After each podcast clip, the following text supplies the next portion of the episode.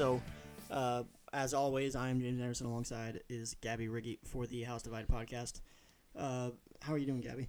I'm doing really good. I was just taking Instagram to add to our new network of social media, so be sure to check that one out. Uh, posting up our soundboard, a couple books, but yeah, I'm ready to get back into the swing of things. I have my coffee. It is a nice rainy day. I feel like we're in Seattle, where the Yankees just were, and the Red Sox will be. Uh, so I'm definitely in the mood to talk baseball. Yeah, we haven't had a episode in a while. Uh, for everyone who's uh, for everyone who has been following us uh, and listening uh, to every episode kind of religiously, uh, we were doing an episode every week, pretty much on the nose, and then uh, something funny happened. Gabbi moved on up here to Massachusetts, and we have had a whole slew of technical issues uh, coinciding with that move. So uh, we haven't ha- been able to record a podcast pretty much uh, since uh, s- towards the end of the spring and the beginning of the summer. So it's been a little bit of it's li- been a little bit.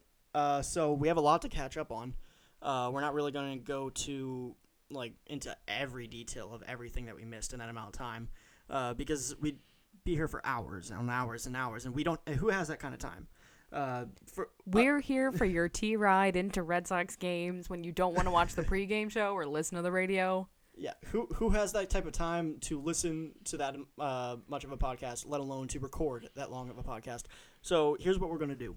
Uh, we're gonna be recording three podcasts uh, that are gonna be kind of like little snippets, little catch us up uh, on everything that we missed uh, per sport, and we're gonna be releasing it uh, one per day over the next couple of days. So we're gonna start with baseball today, and then tomorrow will be basketball, and then the following day after that will be hockey, and we'll uh, be all caught up on kind of the off season for all for ba- basketball and hockey. But today, right in the swing of things with baseball, uh, All Star break was just last week, so I think that uh, we can jump back one week a little bit and go into our uh, kind of mid mid season grades. Even though it's a little bit beyond the halfway point of the season, the All Star break is kind of like the unofficial halfway point where you just get that little break, that little breather. You sit back realize how there's literally nothing else going on in the summer for as far as sports besides baseball and makes you wish baseball was there even if you were bored to tears by it and you just want it on as background noise. And you get to be one of those people who acts far superior if you don't like the home run derby because you think it's for children. Yeah, I don't like the home run Derby. I love the home run derby. Oh, oh, I thought you were saying you don't like the Homer Derby. No, I absolutely do. I mean, Oh. watching Aaron Judge break walls in Miami, it's what I'm here for. Okay. Well, so here's what we're going to do. We're going to go through position by position for each team, the Red Sox and the Yankees, and kind of give not like an A, B, C because that that grade like or a letter grade or even a number because I feel like that's just very cliche or just like general uh, like happy with, unhappy with or disapproval so far. We can do that. Uh, and we, uh, I have a bunch of stats f- very specifically for the for the pitchers. Uh, for everyone else is, is just kind of the basics, uh, basic hitting stats. Is uh, I, I didn't get too much into the defensive metrics, but uh, why not start with the pitchers and start with the rotation? Gabbi, you want to lead us off? Uh, what is your opinion so far of the Yankees rotation so far this year? Uh, in in terms of the starters, I've been pleasantly surprised, disappointed to hear Michael Pineda going off for the Tommy John. We kind of saw the writing on the wall, but better to have it taken care of now. But he's shut down for the season, which really tightens up that rotation. Tanaka has been hit or miss so far this season, which was again something going in. The one bright spot, two bright spots. CC Sabathia is having shades of his Cleveland years, and I'm really, really excited to see some of that. He's been a really big contributor for this team. He's been lights out, and that's been a really pleasant surprise for him. Um, the other thing is Luis Severino has really hit his stride. He's been coming in really strong. I've been really impressed with him. He's still one of the younger members of this rotation, but he's certainly been a huge contributor pitching wise. Uh, I think Masahiro, as I said, Tanaka's been hit or miss. Uh, Jordan Montgomery has done a decent job jumping into the rotation. Uh, that's one thing the Yankees have sort of had to Sorry, it's just that it's. I, I I have only realized that he's been starting for like the last five starts, and it's because his sec- I think his first start of the season was against the Red Sox and got shelled.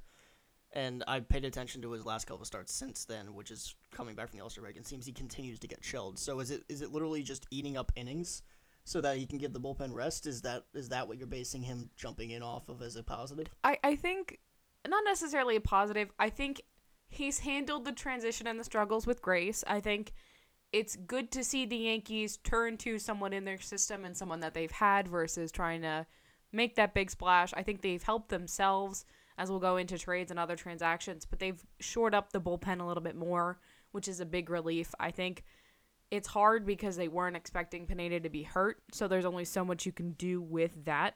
Um, but otherwise, I've been pretty pleasantly surprised by bringing back Dave Roberts. I think that's going to really, really help them out. Tommy Kahnle is going to be really good to see.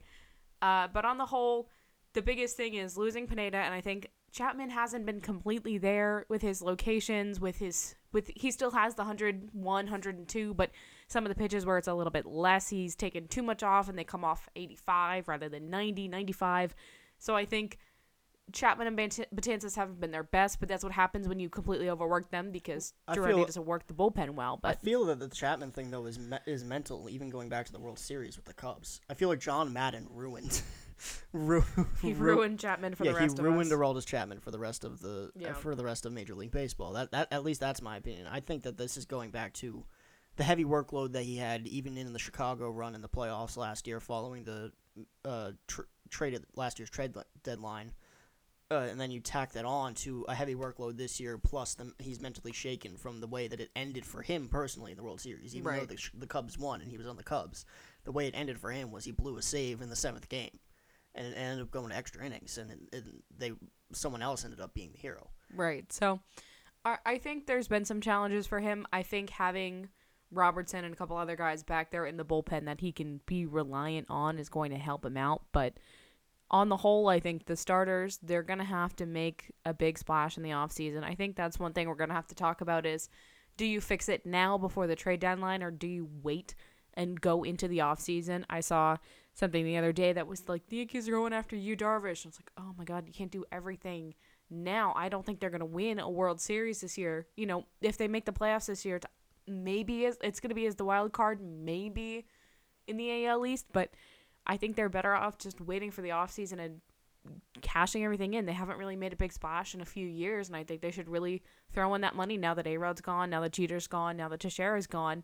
The only big money contract from those years when they won the World Series in 09 is honestly CC Sabathia. And this year he's 9 and 3. He's earned it. So I'm I'm happy with the the rotation and the bullpen so far. I just covered all the pitchers in one go. Just covered all the pitchers in one go. Yeah, I, I, that's what I'm that's what the Yankees are rolling with. It's sort of like one just kind of falls into the other. So okay. that's how I took care of it. Okay, for me, I'm gonna go for the for the rotation. Uh, I'm gonna.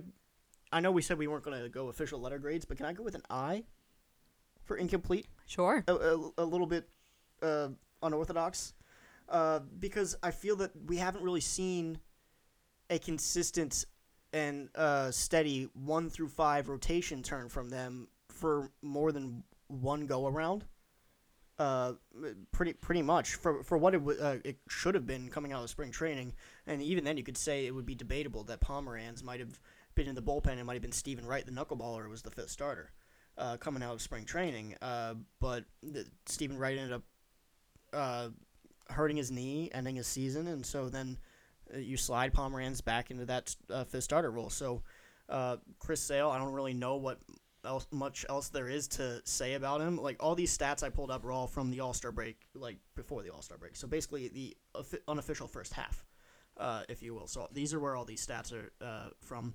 Sale two point seven four ERA, and one hundred and seventy eight strikeouts in one hundred and twenty seven and two thirds innings. Since coming back from the All Star break, and he's made three starts, he's up to 200 strikeouts on the nose for the season already. 200 we're not even through July.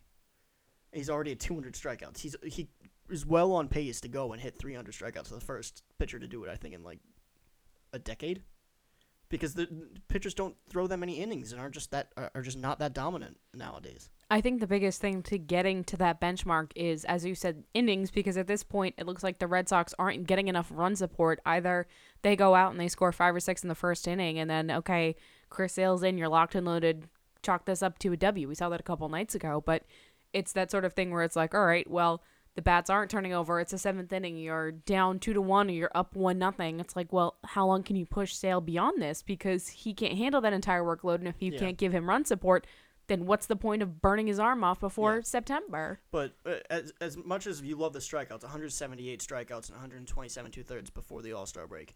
Before the All Star break, this is where I love it. 22 walks. Right. So when your wa- your strikeout to walk ratio is 178 to 22, you can basically do no wrong. you can basically do no wrong as a starter. So I'm I'm moving on from him. Uh, let's move on to last year's Cy Young Award winner for the American League, uh, Rick Porcello, uh, who not too good of a year, but it seemed like he was turning it around towards the end. So here's here's what I noticed. As I mentioned, all these are uh, ba- stats based on the uh, prior to the All Star break. Innings pitched, he's ranked fourth in the American League, so he's still getting his innings, even though he was in a, a very rough spell to start the year.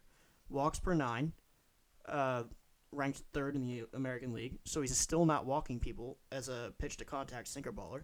Uh, strikeout rank, he's eighth. That was that shocked me. Uh, so then that puts him fifth for strikeout to walk ratio. But here's where it it sucks. Hits allowed, he's ranked number one. Uh, home runs allowed, he's ranked eight. And earned run allowed, he's tied for first in the American League for the first half before the All Star break. So he's striking people out. He's not walking people, but then he's giving up a crap ton of hits and home runs, and therefore runs. And a lot of those are early on in the game. So as we were saying, it's almost the opposite of Chris Sale, where if it's you jump on the bandwagon early, you snap up there and you get a couple runs in.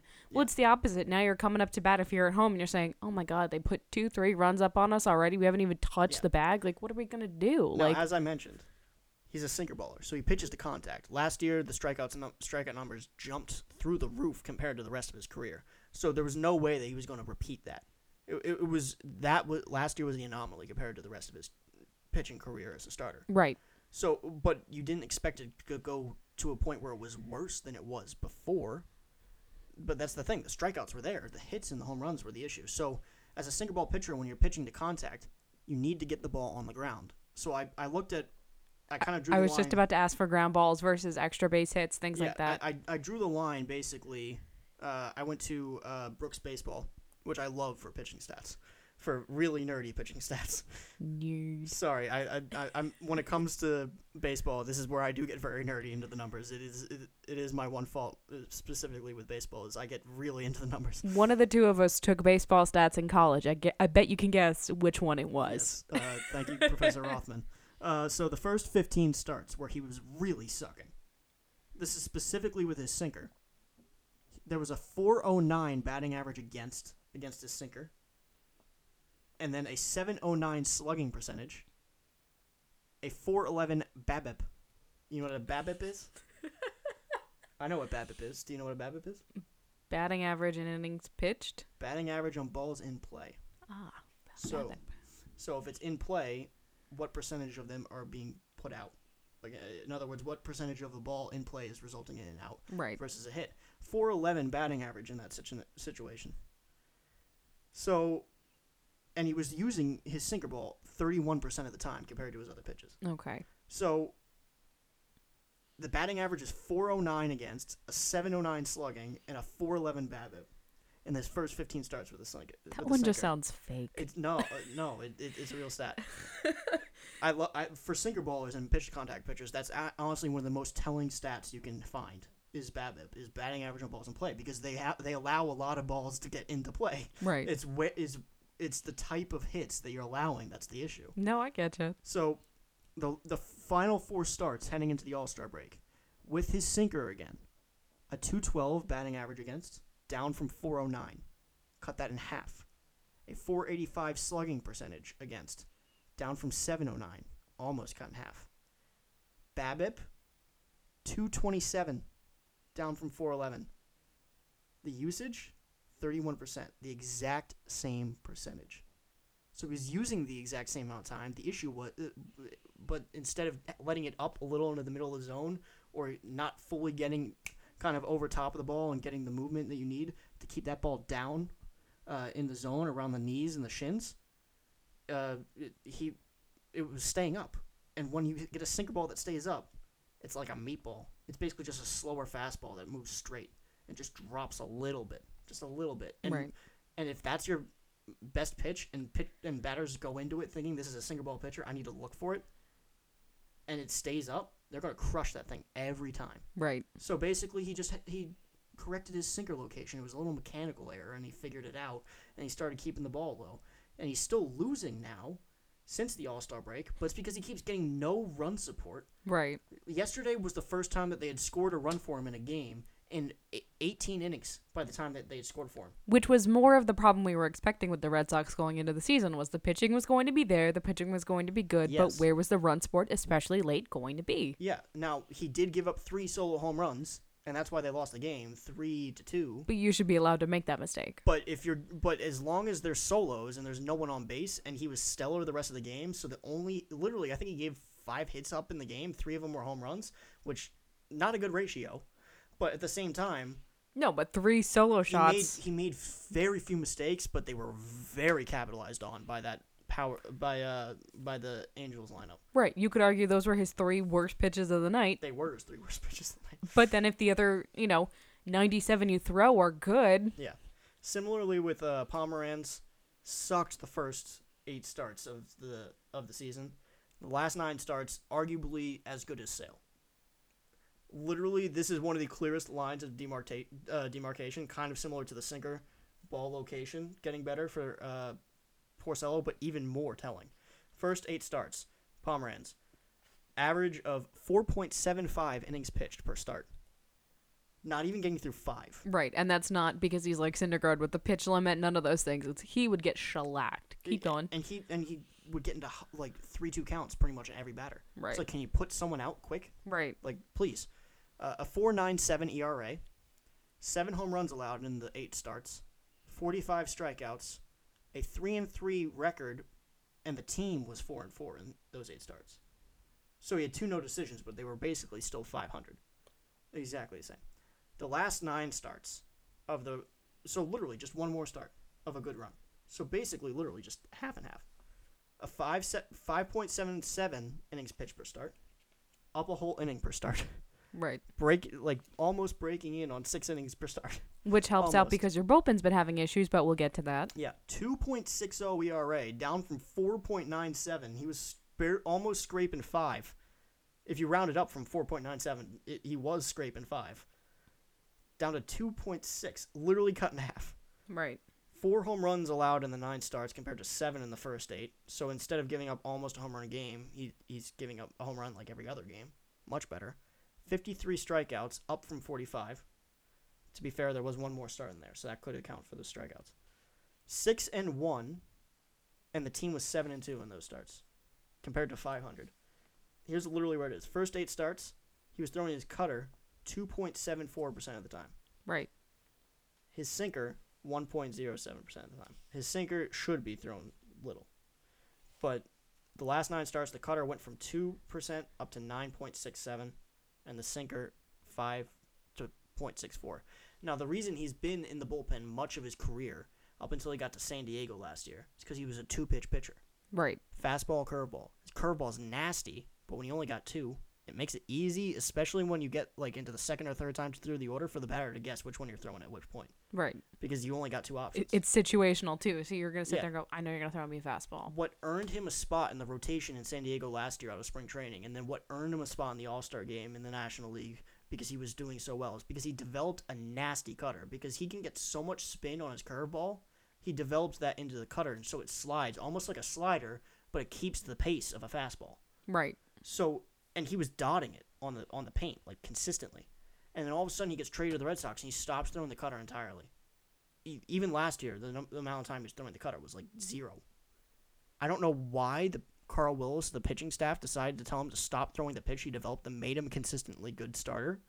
But all of a sudden, it's like halfway through the uh, like two months into the season, they're like, "Hey, didn't you have a cutter that you learned how to throw?"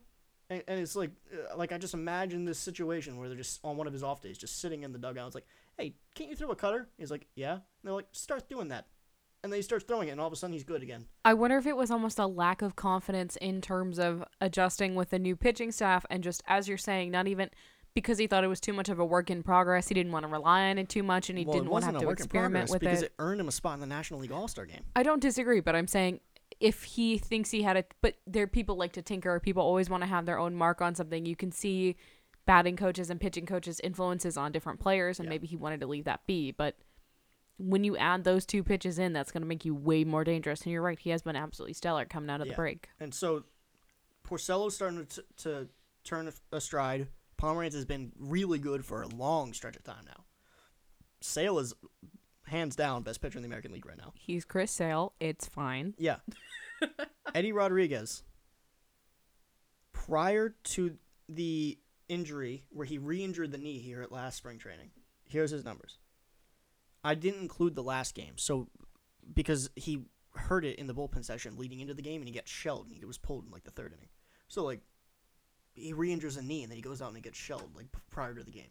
Shocker. So right I, I that's that's not a real cause and effect there to yeah, keep yeah. an eye so on I didn't feel the need to include those terrible stats because it wasn't indicative of what he was when healthy.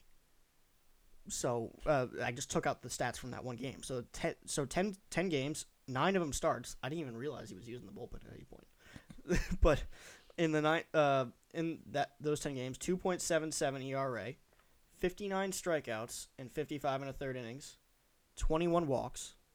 So striking out, strikeout to walk ratio is like a two to one opponent batting average is 290.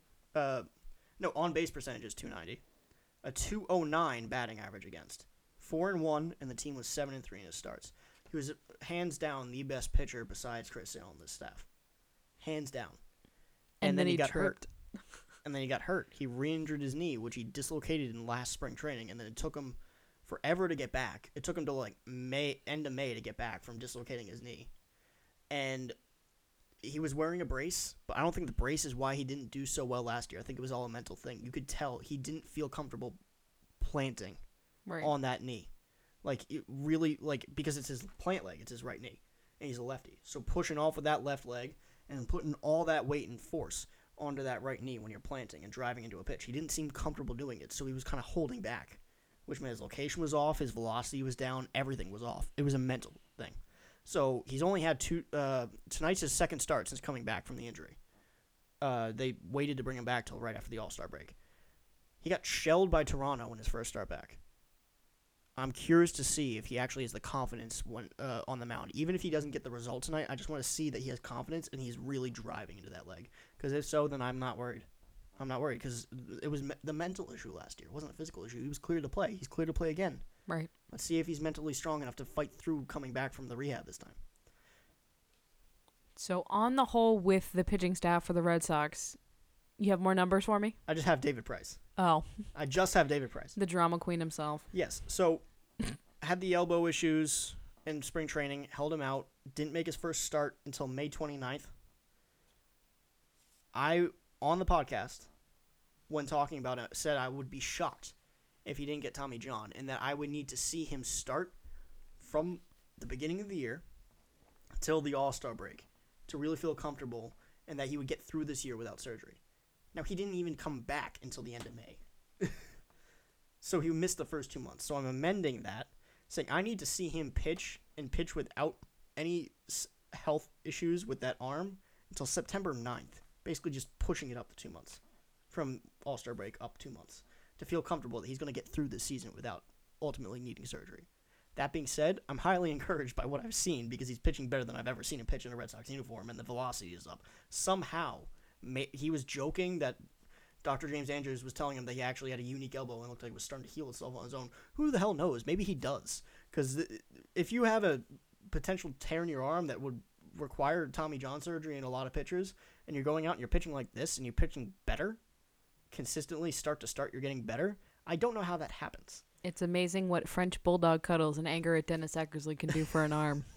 So, incomplete for the rotation, because those are all those are all my stats. But we haven't seen those five guys go two times through a rota- uh, pitching rotation at all this season. And at most, it happened once, and the and it was uh, the time Eddie Rodriguez got hurt. So that start you can't even really count.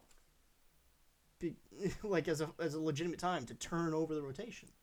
So does that leave you more confident going in? Very confident in the pitching. Okay, going in towards the end of the season, especially into the playoffs, that they're a team that has it together and they're going to be able to. I don't want to say just put something together, but know what they're going to do and have that rotation established when you need it there. Yeah. And hold on a second. Hold on a second. Where's my bullpen numbers? You've lost too many of the stats. Cue the Jeopardy music. Oh, here they are. Sorry, sorry everyone. Live, live uh, recording. Uh, so uh, th- that's the rotation. Bullpen, really simple. Kimbrel is nasty. 36 game pitch, 37 to 37 pitch, 23 saves, only two blown, so 0.92 save percentage, 68 strikeouts, 14 hits allowed, five walks, which is huge because he was walking people like crazy last year. A, uh, walk plus hit per uh, inning pitch of 0.5. Okay. So he's barely allowing runners on base, uh, regardless, however, they're getting on base. Everyone else, which consists of the most used uh, pitchers in their bullpen Hembree, Barnes, uh, Kelly, Scott, Abad, and Boyer, the most used pitchers. They combined for 188.5 innings pitched. They have a 3.13 ERA, ranked third in Major League Baseball. But they have allowed 146 earned runs ranked 20th in Major League Baseball. Okay. In other words, they're allowing a lot of inherited runners to score. Right. But when they get a clean inning, they don't allow a lot of runners to score. So the average is low. So they would be ones who would not benefit from runners on an extra innings, considering how many extra innings the Red Sox have I gone mean, I'm- this is, thing's been a walking minefield that they have somehow avoided from implo- like ex- imploding with the entire season. But that number alone just shows you the disparity between what they actually between what they're doing so far and what they have the potential to like devolve into. Right.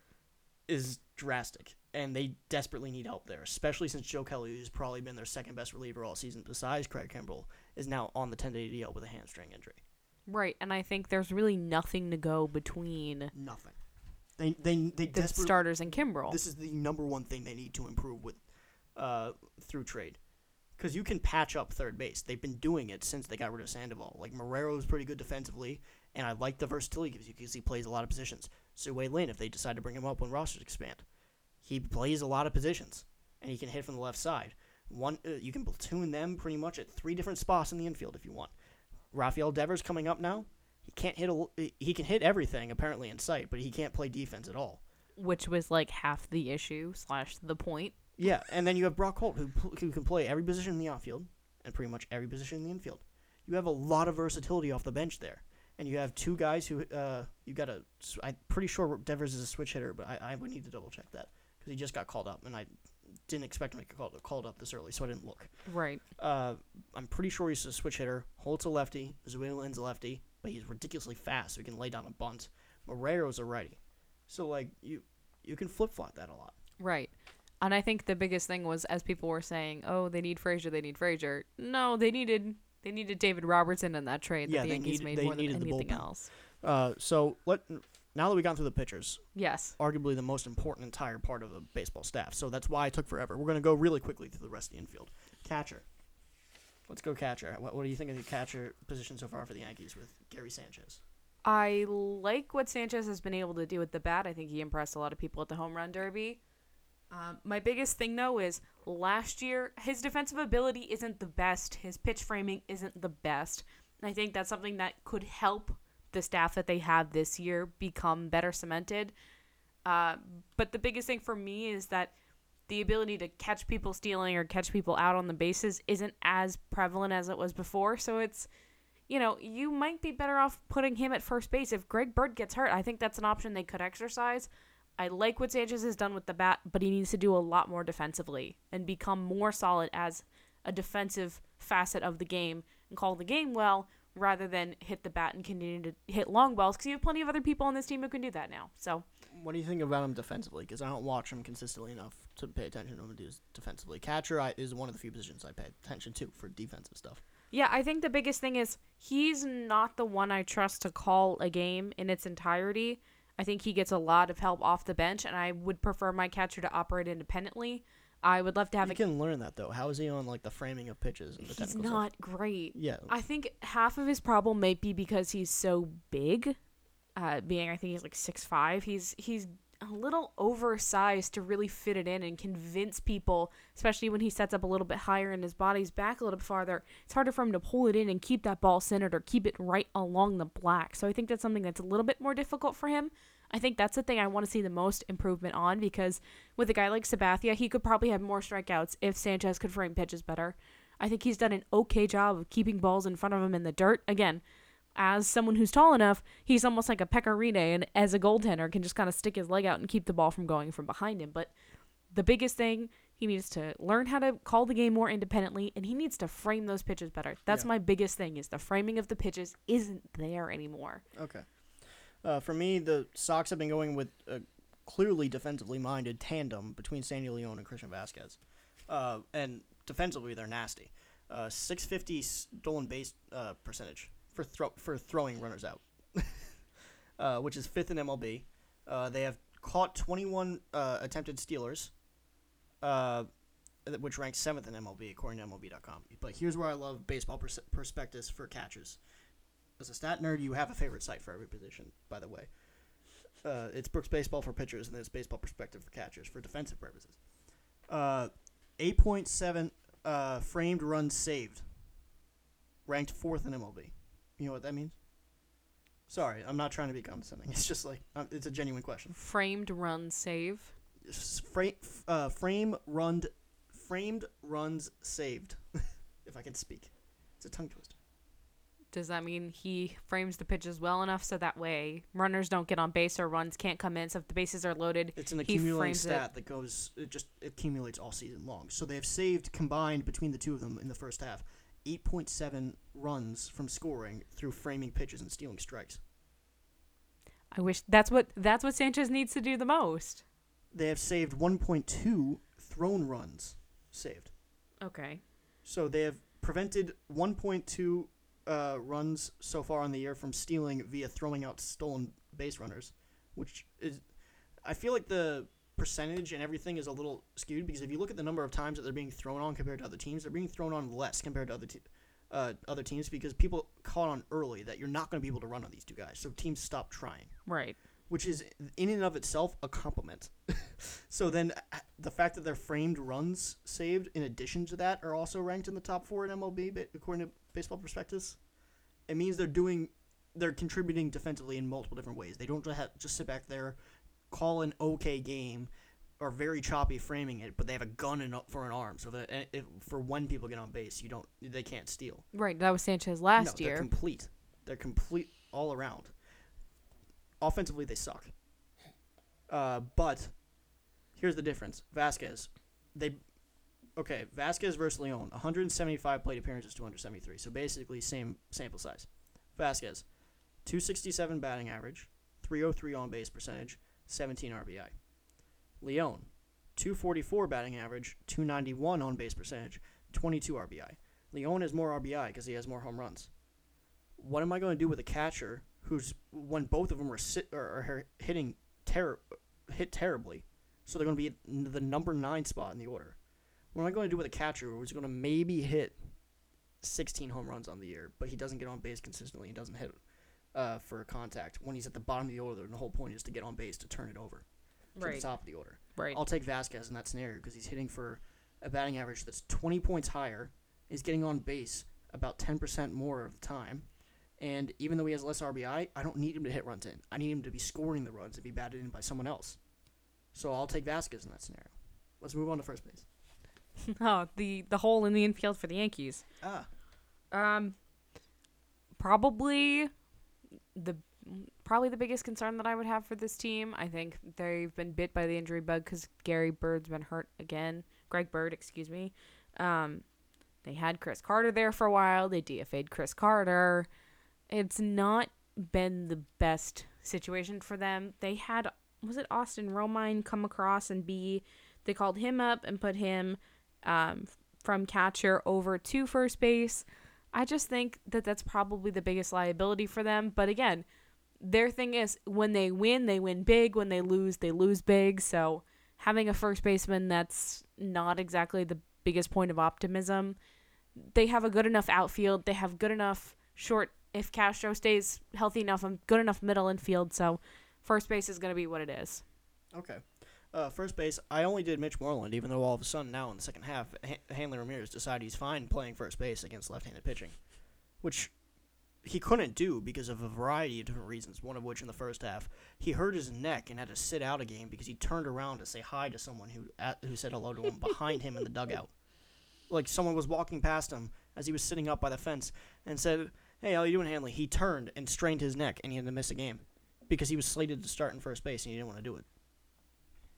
That's a talent. I know. It- so I focused on Mitch Moreland on this because he's played 82. He played all 82 games, uh, all but one game because he was getting X-rays on his fractured toe, which he then played with the rest of it, the rest of the first half. So he played all but one game in the first half, which is absurd in and of itself, especially when you add in the fact that he's been playing on a fractured big toe. Um, so drastically different between home and away. Home 280 batting average, away 238. Home 477 slugging, away 419 slugging. Home 847 OPS, away 748 OPS. 21 RBI at home, 20 RBI on the road. So close. Six home runs both. So literally what it is when people say uh, said in the offseason when Dombrowski signed him, it was one to get a power lefty in the middle of that lineup, and two, his stats are going to jump through the roof compared to what they've been the rest of his career because he has a a, a Fenway swing. He does have a Fenway swing. The reason that he has uh, basically around the same ar- amount of RBI at home versus on the road is because he's hitting more doubles than he is home runs. Because he's hit, he's pl- he's playing the the ballpark, and he's hitting it away off that monster, and those double numbers have gone down because pitchers have started to adapt to that and started pitching him inside, forcing him to try and choke up on the bat, and it's hard to get an insight on that. So you're starting to see his numbers slip, and the double numbers are also going down because when he does get off the wall, he can't really run because he has a broken toe. So right. so there, it, it, it's a, con- a whole conglomerate of things that's why his stats are going down. He's gone ice cold. But the fact that Hanley's finally deciding against lefties, which Moreland doesn't really hit that well, that he should be in the field, which means that D- they can DH Chris Young, who smashes left-handed pitching as well.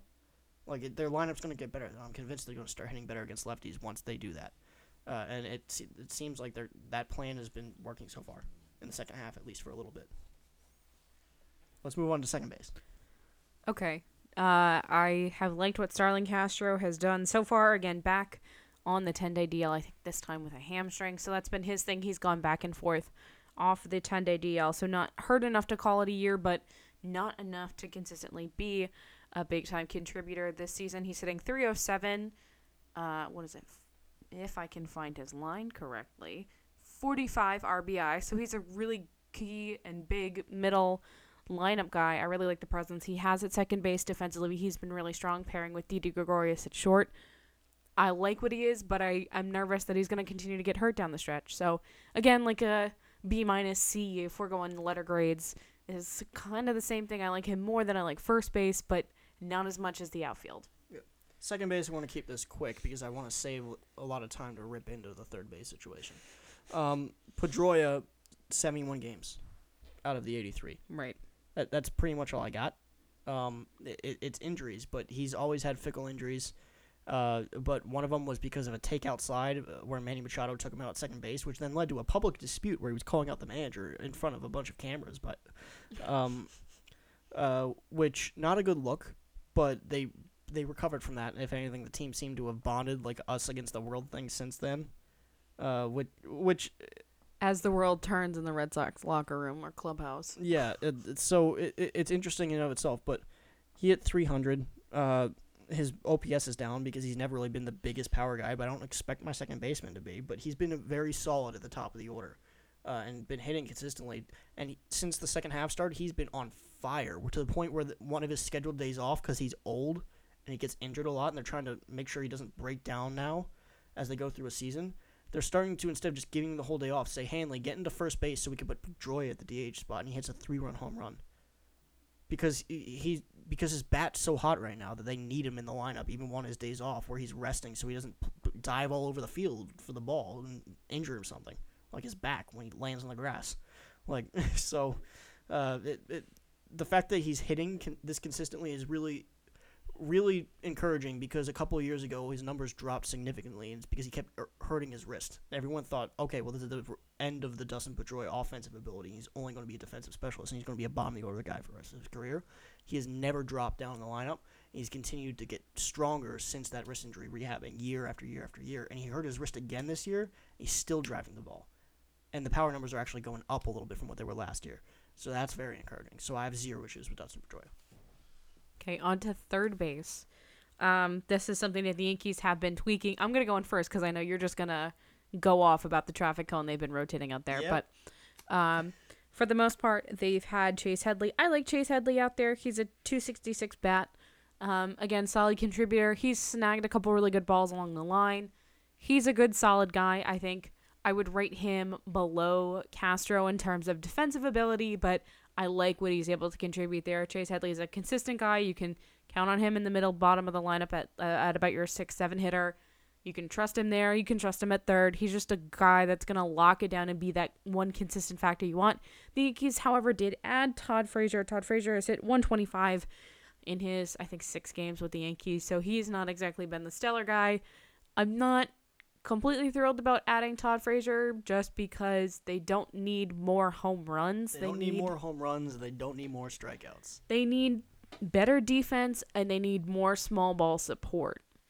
Yeah. So to me, he added some of the things that they already had plenty of, but I'm happy with Chase Headley. I think if he's a guy you want to supplement at DH if Holliday wants a day off, guys Wait, get hurt. Sorry, repeat that sentence. What? You're happy with Chase Headley? I am. I've I was never heard that sentiment while watching a game with you. I'm sorry that like to go from what you usually are shouting at the TV about Chase Headley to you saying that on on the podcast took me aback a little bit. I think he's fine. He's like the peanut butter and jelly sandwich. Like it's not what you want to have for dinner, but like, dang, if you're hungry, that'll keep you full for the night. Like, oh, well, now I want PB and J. all right, we'll we'll get you mad enough about third base to distract you from any kind of food. Okay, train wreck stats again. Sorry, but these are all the basics. Uh, whoop whoop. uh, con- this is combined. Everyone at third base who has played a game in the first half for, at third base for the Red Sox. Mm-hmm. 235 batting average, ranked 24th in the ma- in major in the majors. These are all Major League Baseball, not just the American League. So like that's 24th out of 30. 287 on base percentage, ranked 26th. 338 slugging percentage, ranked 29th. The corners, by the way, are where you're traditionally supposed to get your power in your lineup. They're getting a 338 slugging. 625 OPS, ranked 29th. 39 RBI, ranked 20th, surprisingly higher than I thought based on the rest of those offensive numbers. Right. Fielding percentages. These are just the basic fielding percentage and error numbers. I didn't get too in depth. Uh, defensive metrics are confusing to me. Basic numbers will tell you they're terrible, so we Yeah. don't need to go all Yeah, in. 928 fielding percentage, ranked dead last in the majors, Mm-hmm. ranked 30th. 17 errors, ranked 29th in the majors, almost dead last. now, here's the numbers for Sandoval and how if you remove them, where they would rank without him in there. Because defensively is where he sucked ass. Besides the fact that every time he swung the bat, you could almost see the belt buckle break Or it like did. it did in Toronto last year. Uh, 914 save percentage. So you remove his save percentage and just look at the save percentage of everyone else. They're ranked 28th, so still bad without him, but they're they're a little better. He, They're marginally less than bad. Marrero has actually been very good there of late, but his first like month up here, like he was supposed to be a defensive guy who couldn't hit, and he was playing terrible both places. So they sent him back down. They came back up, and now he still can't hit, but at least he's playing good defensively. Right. So whatever. Uh, and then five errors. Five of the team's 17 errors of the position came from Sandoval. And God, he- aren't you so happy they paid him forty million dollars? Oh my god. Uh, so you remove that, and then you look at uh, the 12 errors combined for everyone else, but in like twice as many games. Right. Uh, they're ranked 25th without him. So they go from 29th to 25th. So they go up four spots. So it's not that bad. Offensively, they've been horrendous across the board, which is maybe why they brought up Devers to be their offensive savior at that position. But apparently, he sucks defensively. So uh, What's the point? yeah, you, can somebody be elite on one part of the field at that position? Please, can someone be elite defensively but suck offensively, and can someone be uh, elite offensively and suck defensively? So we can at least platoon the two of you and do defensive switches and with a lead late in the game. At least give us versatility. I also think it's bad if you're thinking that Devers is going to be the prob like the the fix for your lack of run support. A Yeah. rookie who can't play third base well at, Yeah. at AAA. He had four errors in his nine AAA starts. That's abysmal. Yep. There Yep. are there are players in the college leagues who aren't that bad. Yeah. So this is, and despite that, I still think they should fix the bullpen because the pitching is the best part of this team. But what good is having great starting pitching if you're going to give it over to the bullpen? There's going to let all the runs in. Right. There's no point. And if the team's not going to score enough to win, well, how do you beat good pitching in the playoffs? Better pitching. They have better pitching. You just need to have a way to lock it down later in the game and be okay with winning three to two. It's completely different from how the Red Sox have always done it, but they have speed, which they've never had either, so they can steal bases and manufacture runs. The Right. problem is Farrell doesn't know how the hell to manage that with his own brain. Yeah, small ball's not a not a thing that runs No. in the Yankees or the so Red Sox th- organization. they're a weird like mix of things that they sh- that they should be, but not having the ability to execute, or like not fully having the pieces to go with that plan in the first place. It, it, it's interesting. It's very interesting. Let's move on to shortstop, the last infield position, and then we'll just kind of do outfield combined as an overall. So shortstop. Um, I've been really happy with Didi Gregorius. Apparently, he's been better. I mean, it's not super surprising, but he's been better defensively than Derek Jeter was the last five years. Derek Jeter played at shortstop, so I'm happy to see that you have someone captaining the infield and doing so well with Gregorius. He is hitting 304 this season, so again, right where you want him to be. I think he's a part of the team that lets them have a little bit of personality. They're very young, and I think he's part of them that lets them be a little bit more expressive. Um, I I like what he brings with the bat. I like what he brings defensively. He is the number one player in that infield for the Yankees team, and I'm happy that he's continuing to do well so far this season. Yeah, Bogaerts. Uh, it, it's very interesting because uh, th- his biggest thing is that he doesn't have power, but it seems like every uh, game plan against him uh, is what it was based off the scouting report after his rookie year. He couldn't hit anything on the outside of the plate and chased every slider that was breaking away from him in his rookie year. It seems like pitchers continue to do that, even though he corrected that. So he just punches singles to right field like crazy. Right. So the power numbers suck, but it's because pitchers are pitching to him like he's not a singles hitter when that's exactly what he is now. So no one's going to throw inside. Uh, so he's going to take what they give him. So everyone calling for higher power numbers for him, well, he's just going with what the pitcher's giving him. Uh, it would just be nice when they occasionally slip up and they leak it over the plate. If he could like pull on it, it's just he's sitting back all the time because it's all he's seeing. You know what I mean? Right. that it, it, so uh, his home and away numbers are, are very interesting. Not not in that one sucks and one's really good it, they're- because they're both pretty good. It's just it, it's interesting. Uh, home 318 batting average versus 289 away. So the batting average at home is better because he keeps punching singles to right field because that big right field in Fenway Park. They keep thinking I'd rather stay away from the wall and him pulling a homer over the wall. So I'm going to pitch away and just punches singles there all day long. So his on base percentage at Fenway is 367 versus two, 355 in, uh, away. So he, even though his batting average is down away, he's still getting on base because he's drawing walks. 429 slugging at Fenway, 464 slugging away. So slugging's up away because they don't have the wall to worry about, so they can pitch him however the hell they want, and they, they can pitch to the ballpark. He's hitting more for more power elsewhere Right. because they don't have to adapt to the Fenway factor when they pitch to him. 815 on base. Uh, sorry, 796 OPS at home, 815 OPS away. 12 doubles at Fenway. That's the wall factor. Eight doubles on the road, but one home run at home with a right-handed bat, and that green monster right there. It, it's just a testament to the fact that they keep throwing him pitches to hit for singles all day long Right. and five home runs on the road. One triple at Fenway, which he hits with the triangle dead center, and then three triples away. So I'm fine with you. Like, if you're hitting me doubles and you're hitting me triples, I'll take that as power all day long. Especially when they're pitching you like to you to purposely say he's going to beat us somehow. Let's have him beat us with a single instead of lifting over the monster. And you spend half your games at Fenway. His bat's just not built for Fenway because pitchers are purposely going to pitch to what in a way is his strength, but a strength that they're willing to concede if it doesn't mean that they're going to concede a run on the board. They're they're willing to allow a guy on first. It, it, uh, instead of allowing a run on get on the board. You know what I mean? So it Right. seems like they're pitching to his strength purposely, because he's not gonna. He doesn't have enough power to drive into the bullpens. Uh, so defensively, he did it again last night. I've been ranting about this while watching games with you all, all year long. he wears number two for what reason, Gabbi? Uh, he grew up idolizing Derek Jeter, Exactly. And what is Derek Jeter's iconic trademark as a defensive? Uh, the jump throw. the jump throw. When did Jeter do the jump throw and why?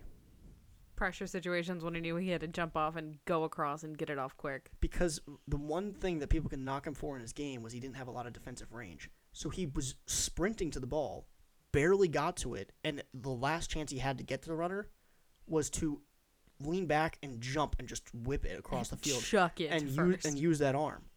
Xander Bogaerts grew up watching that happen routinely. Not a good thing Nope. because he wants to idolize him. Last night he had a play where he could have easily gotten there because he has better range than Jeter did. He had, and it wasn't even like it was in the third base hole. It was like a normal routine shortstop play. He could have just taken a couple shovels over, picked it up, thrown it to first base on target, been completely fine. Instead, he slowed his pace down. You could see him like half running, running at half speed, so that he can get the ball in the backhand and jump and uh, do the jump throw. One of the reasons why Because he that wants to look cool. it also worked out well was because for a lot of his career he had first baseman over six five like six four six five Yeah. so they just stuck their arm out and they're halfway there Yeah, but now you're seeing you're not seeing throwing errors from him. But what you're seeing is because he's purposely slowing himself down to make a cool looking play instead of just simply making the damn play, his range is getting worse. And plays he used to be making, he's not making because he's not in a good routine and a good f- habit of going at the ball the right way every damn time. right Because he wants to look cool and he wants to make that jump throw and look like Jeter. It's like, guy, just make the damn play. It bothers the hell out of me. I'm sorry. so from the out infield as you're still sitting there steaming um let's let's talk about the outfield probably the biggest shining light for the yankees who i'll have you start off since i started off for the infield who are you looking at uh outfield wise you can talk the whole outfield individual fields Yeah, o- overall, I'm just going to give you the na- the stats combined between Jackie Bradley Jr., Andrew Benintendi, and Mookie Betts, and uh, the fourth outfielder Chris Young, who they're now getting in there more as a DH now that Hanley's uh, finally agreed to play first base against left-handed, left-handed pitching.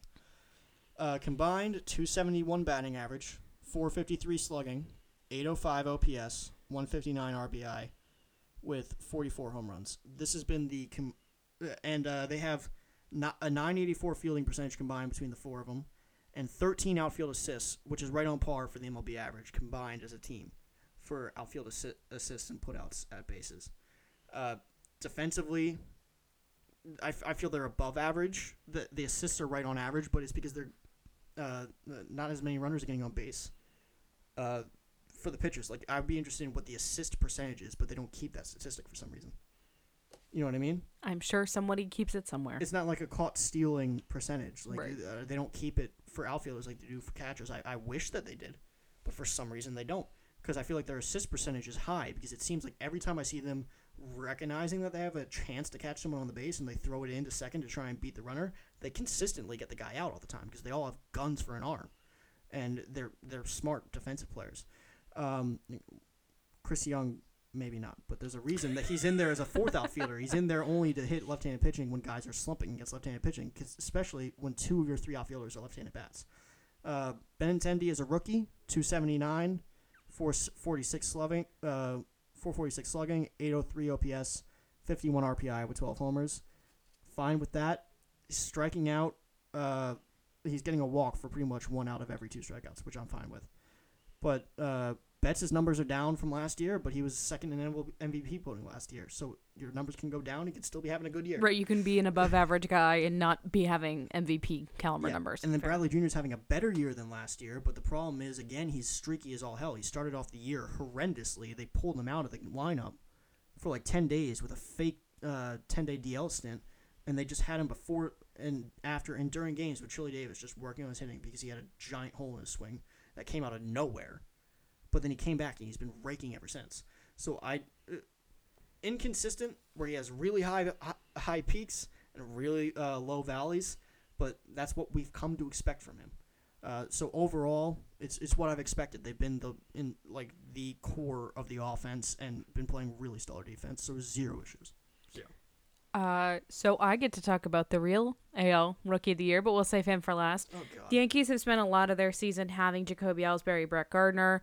I'm happy they called up Clint Frazier to kind of replace that. You can move Ellsbury, or you can move Gardner back to center. Usually put Frazier back in left field, Judge in right field, pair them out that way. That way Ellsbury can come in on occasions, depending on the hitting matchup. I like having Frazier in. He's been really stellar so far. He's a utility outf- uh, outfielder, so you throw him out anywhere and he's pretty much good to go. So I'm really happy to see that. Less the less we see Jacoby Ellsbury, the better. Uh, so Clint Frazier has been a ginger beacon of hope going into the second half of the season. No flow though. Hashtag uh, lion emoji, lion emoji, lion emoji, as Didi Gregorius would call him. He's starting to get it out there. He's trying to sneak it out under the hat. He's trying to see how long he can get it to go. So I'm proud of him for that. Fight the system. Um, but the the one I need to talk about, and we would be remiss if we didn't talk about at least the team MVP. If you want to argue Benintendi's going to win the Rookie of the Year, I'm not at this point. I, I mean, I don't know how you could. This guy might win the MVP, let alone the Rookie of the Year. Like, I'm, I'm, I'm not fighting that battle anymore. I've, I've learned which hill to die on. Yeah, it's not it's not the anti Aaron Judge hill. Um, just just to match James in terms of his overwhelming stats, I'm just gonna give you everything Aaron Judge has. Uh, in 339 at bats, 79 runs, 105 hits, 73 RBI with 32 home runs. The man's gonna win the triple crown. He's, Uh, not, he's not gonna win the triple crown as a rookie. He has a Come three on. 310 batting average. Cabrera was the first guy to do it in like fifth, like almost two decades, probably longer. And he, and it took him till he was like in his like seventh year to do it. No, no, he's not gonna win the triple crown as a rookie. That's the hell you're gonna die on. We're gonna draw the line there. Uh, just to add to it, three ten batting average, uh, one eighty three. Like Three ten's not gonna win the triple crown. There's like five guys with better batting average than that. Sorry. fair enough. I'm trying to be optimistic. Okay. My God. Uh, four thirty four on base percentage and a one eighty three OPS. So Aaron Judge obviously being the one everybody's talking about in baseball. Um, but I will say, as much as I love having Aaron Judge there for all that he brings, I think bringing up Clint Frazier and having him adjust and enter into the system to get Jacoby Ellsbury out and give Brett Gardner some time off or rotate around is what's going to help them down the stretch. Okay. Uh, quickly, uh, we so those are all kind of our, our thoughts on position by position for the first half, uh, and where they're going as for now. I, we're not even really going to get into it. Uh, I'm just going to straight up read what they've done so far, uh, in terms of results from games since the end of the All Star break. So uh, since the end of the All Star break, Sox and Yankees came out of the All Star break and played four game series right away. One of them was a makeup for a rain out in a series earlier in the year. Uh, they split that series just a feel of in Fenway felt like a like a meaningful Sox Yankees series for the first time in a long time, and that was very refreshing. People in New York didn't care. And it was, I mean, between the 15 inning game and then the doubleheader and uh, the blown save in uh, by Chapman in the first game, the first night, like the ups and downs. That that was one of the the most riveting se- Sox Yankees series I've seen in a while. Oh, absolutely. Yeah, and the fact that it, it's all young contributors, it makes me very hopeful for the rivalry going forward. We'll talk about that another time because this is our catch-up episode. Um, uh, since uh, then, though, but since they split the the Sox and the Yankees split that four-game series, the Red Sox then played four games uh, against the Blue Jays at home. They split those as well, and then they uh, went to Anaheim to start. I believe it's a two-series road trip uh, and they dropped two of three over the weekend. They start a West Coast uh, a trip to Seattle tonight for three games.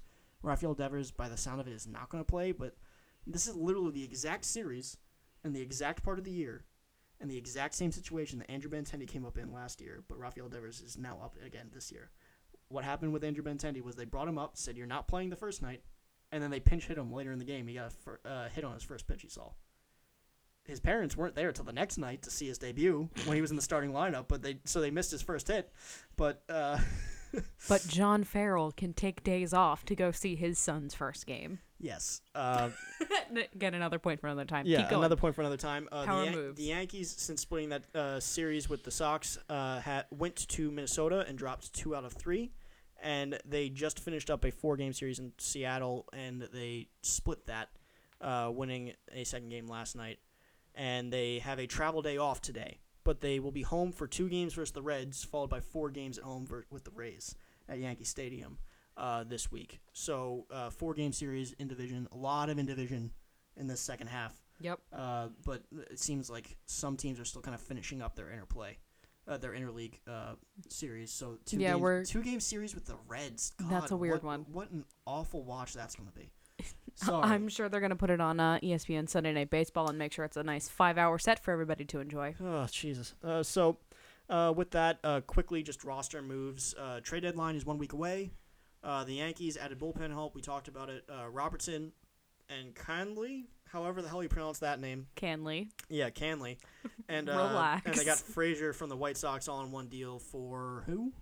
Um, a couple top prospects. I don't know why I can't remember Oh, whatever. offhand, Uh, but another time we'll get into that. we'll get when he ends up panning out for the White Sox after Todd Frazier falls off a cliff, we'll we'll talk about that then. Okay, and uh, exactly, and then they uh, traded Refsnyder today for like a first baseman, but right? Uh, no, it was not Refsnyder. It uh, yes, it was. Was it?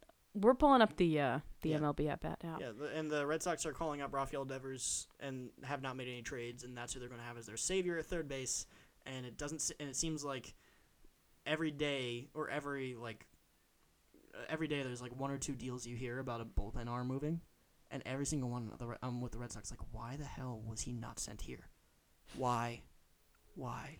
So right now the Yankees are apparently all in on either Sonny Gray or Yu Darvish. That's where we're at today. Okay. Overall, Red Sox in first place right now. Yankees not far behind, but they're firmly in the in a wild card spot right now. Are you happy with the Yankees so far to this point?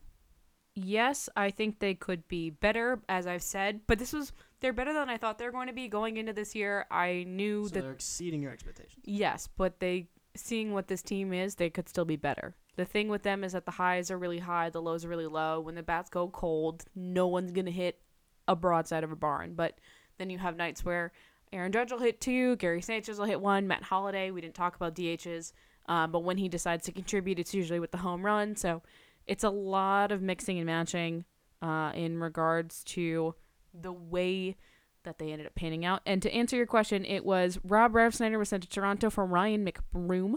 Who? He plays for Toronto, apparently. I just I Never heard that name before.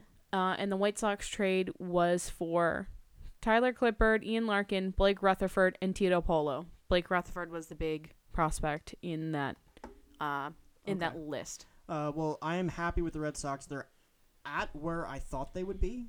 How they got there is not how I expected it. Yep. Uh, I uh, there, there's nothing I can really say about the pitching other than get a bullpen arm, and uh, then the offense. It's not the offense we're used to. It's not a power offense, but there are a lot of fast guys who hit for average. Uh, and the problem is, is then because they're fast guys who hit for average, Farrell's whole thing is we're going to be aggressive on the base pass, but they get thrown out on the base path all the damn time. So how about you be smart while also being aggressive, and maybe some rallies will start to form, and you can score multiple runs in an inning just by single, double, single, double, single, double, double, double. Like, get rallies like that, A bunt. and th- they've had stretches like that in the last few games. The problem is, is not consistent enough because they get thrown out at stupid times, which then puts them in a hole with with an out that they uh, couldn't afford to give up when they're all, like in an inning.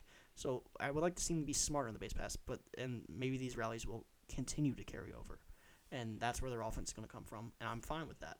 So uh, that's pretty much it. Uh, thank you uh, once again. Uh, we're doing all of our catch up uh, uh, on our sports, uh, on the various sports. Uh, baseball today, we're scrapping memories uh, for these three episodes. Baseball today, we're uploading a basketball one tomorrow, and then a hockey one uh, the following day to get caught up on those two off seasons. Thank you for listening, everybody. I'm Thank James you. Anderson. And I'm Gabbi Riggy. Thanks, guys. Bye.